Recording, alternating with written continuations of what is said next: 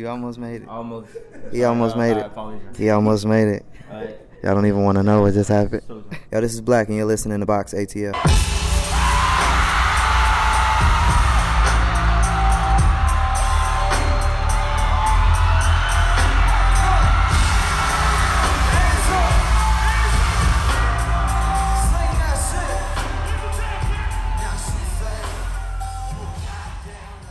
How's the tour been so far? Amazing. Uh, I just finished an arena tour before this tour, so on that tour, like I learned all the new things I needed to learn for this one. So as far as like crowd control and stage presence, like things I you know wasn't that much aware of before, I learned it, brought it to this tour, and now I'm having fun. What's your favorite moment been on the tour so far? Favorite moment on the tour so far?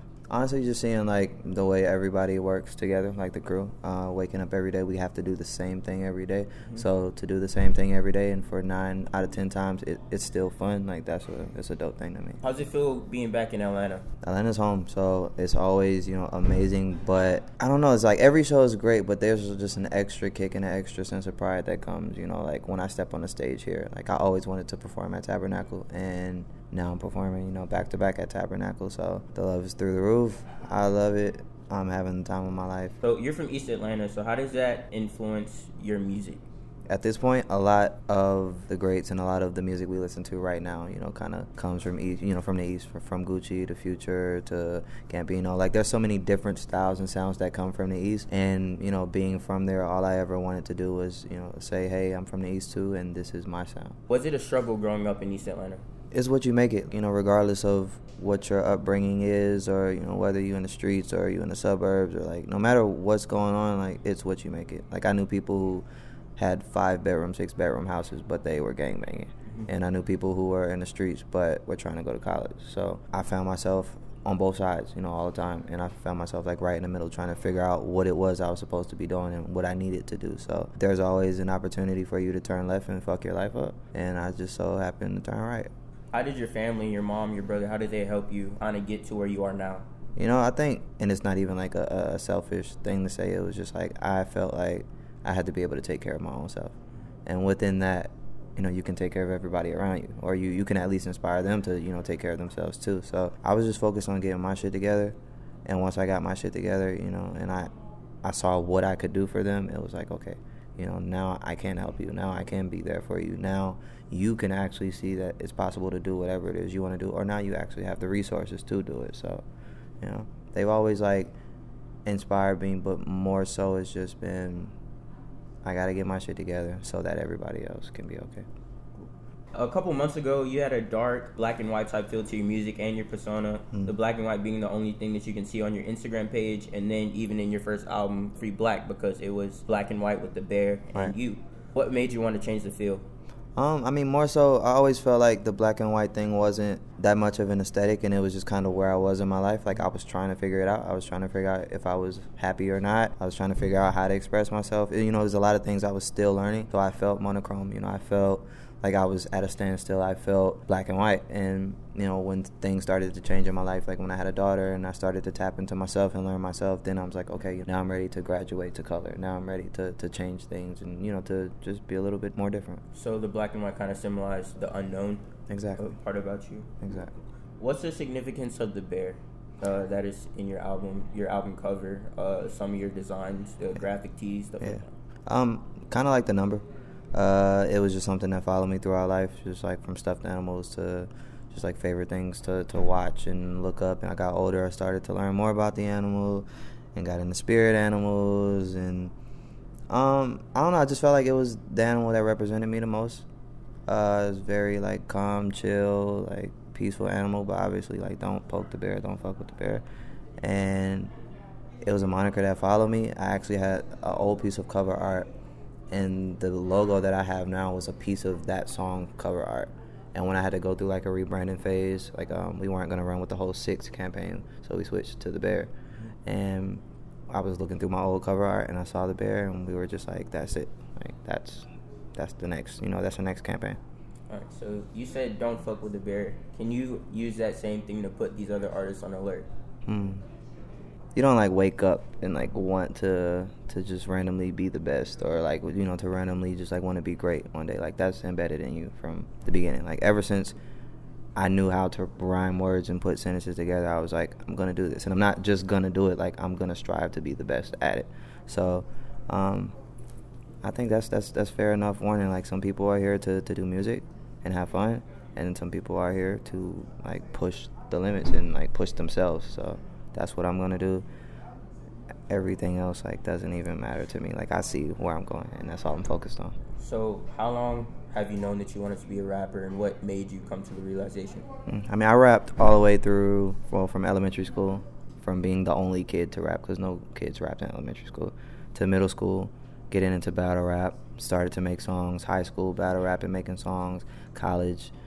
I wouldn't want to go to class, but I would walk across campus to go to a music room. So, you know, I always knew throughout every stage of my life it would just happen. Like I just had I had to go through those stages, and whether it was rapping for a school project or battling on the field at you know PE, like I had to do all of that to get to where I am today. So I've always known. I just had to you know tune things up and find a sound and find a message and you know figure things out, and that's what I did. You were a battle rapper at the start, but now your sole purpose is, as you said in your Genius video, putting niggas in their feelings. Right. So, what made you want to change up that style?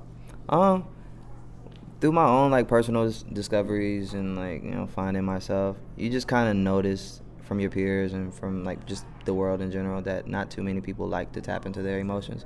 It's either like considered soft or you know like whatever people want to label it as. And at the end of the day, I kind of feel like the reason why we're all here is to, to love. You know, whether it be your family, your friends, somebody that you're in love with, your kids, like that's what we're put here to do.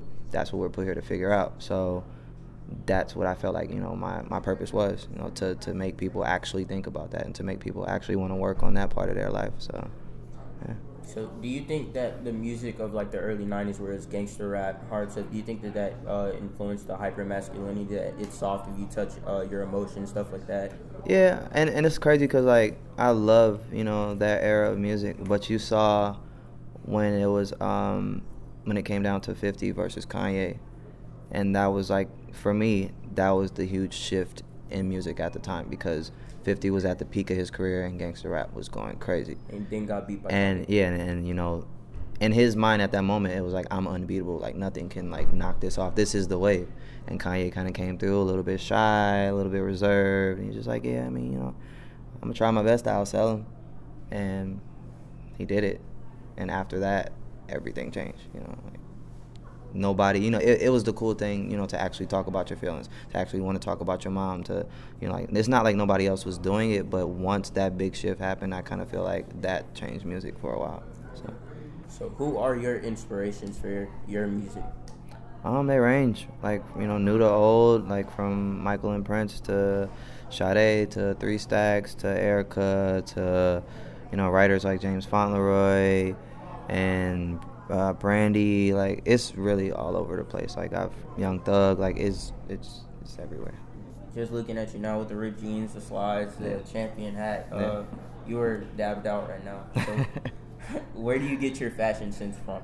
Whatever the hell I'm feeling, yeah. and that like it's crazy because you know sometimes it could be on, sometimes it could be off. You know, sometimes it might be matching, sometimes it might not be matching. But just whatever I'm feeling. For the most part, I like to wear all black just because it makes me comfortable and it looks cool as shit. Um, and other than that, like I said, it's just I don't know. I like nice stuff. I like chill stuff. Nothing over the top, except jackets. I like over the top jackets. Jackets are cool, but other than that, you know, pretty chill. Nobody to really like point to for inspiration. I just pick shit out and wear it. Yeah. What made you want to cut your hair off? Um, it was time for just a transition and a reset.